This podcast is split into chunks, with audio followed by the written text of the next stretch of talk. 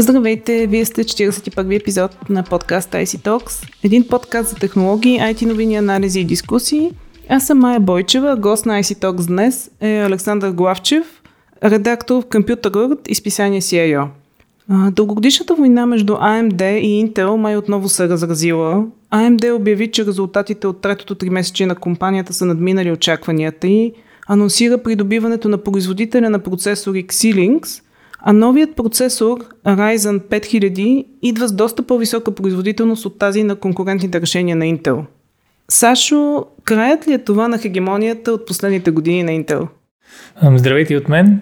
Е, аз не мисля, че е много толкова лесно да отпишем Intel. Все пак тя е огромна компания. Тя продължава да е по-голяма от AMD и с доста по-широка продуктова гама.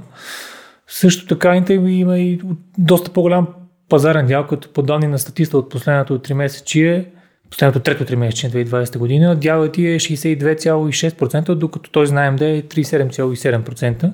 Интересно е да се отбележи, че сегашната ситуация не е прецедент. През 2003 година в зората на масовите 64 битови чипове наблюдахме също нещо подобно.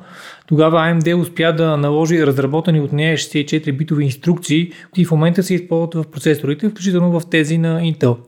С какво обаче се сблъсква Intel днес? Първо е редно да се отбележи, че проектирането на всяка нова микропроцесорна архитектура е сложен процес, включващ наука, бизнес и така нататък, и който, който се проточва с доста години.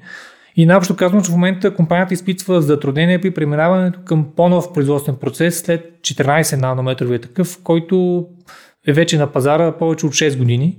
Говорейки за нанометри, става въпрос за размерите на транзисторите, от които е съставен всеки процесор – без да дълбавим прекалено надолу, може да се каже, че намаляването на така, нанометрите е процес, който помага за постигане на по-голяма ефективност чрез увеличаване на плътността от транзистори на единица площ, като и с по-малките размери на тези градини частици на процесорите се постига и по-висока енергийна ефективност.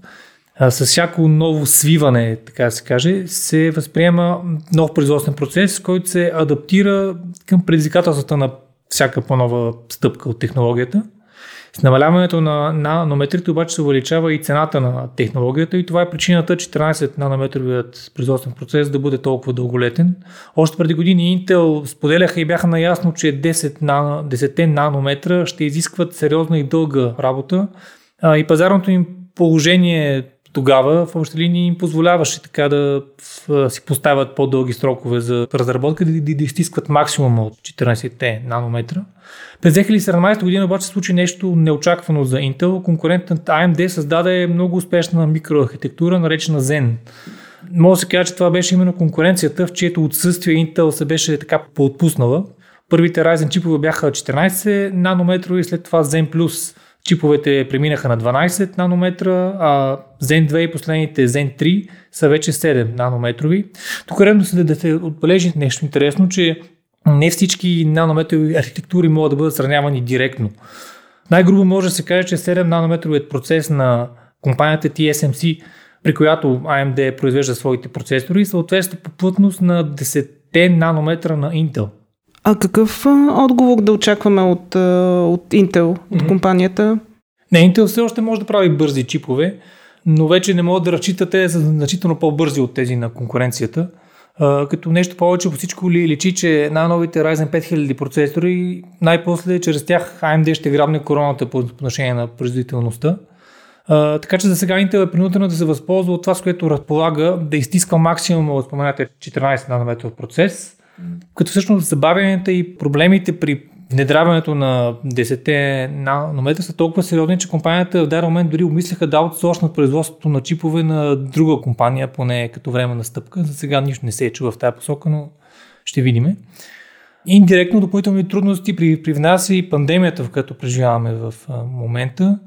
Сега продажбите от чипове са добри, но потребителите в някак предпочитат такива с по-низки цени, отколкото високопроизводителни чипове като, като цяло, което понижава брутния марш на Intel. А тук трябва да се каже, че AMD като така втори на, на този пазар някак е свикнала да работи, може би, на, така се каже, на по-низки маржове и това така една такава ситуация би била по-лесна за нея за справяне, поне така си мисля.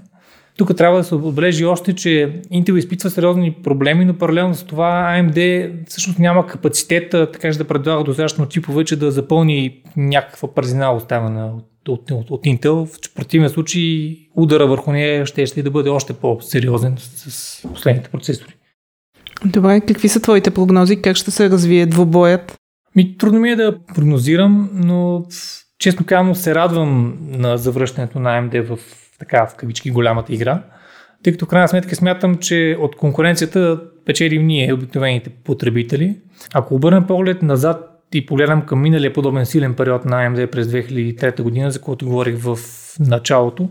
След това последваха вероятно най-тежките години за компанията, която в един момент дори бе принудена да ипотекира своя недвижимост и по-специално сградата на централния си офис. Така че може би хубаво да се каже, че нищо не е завинаги.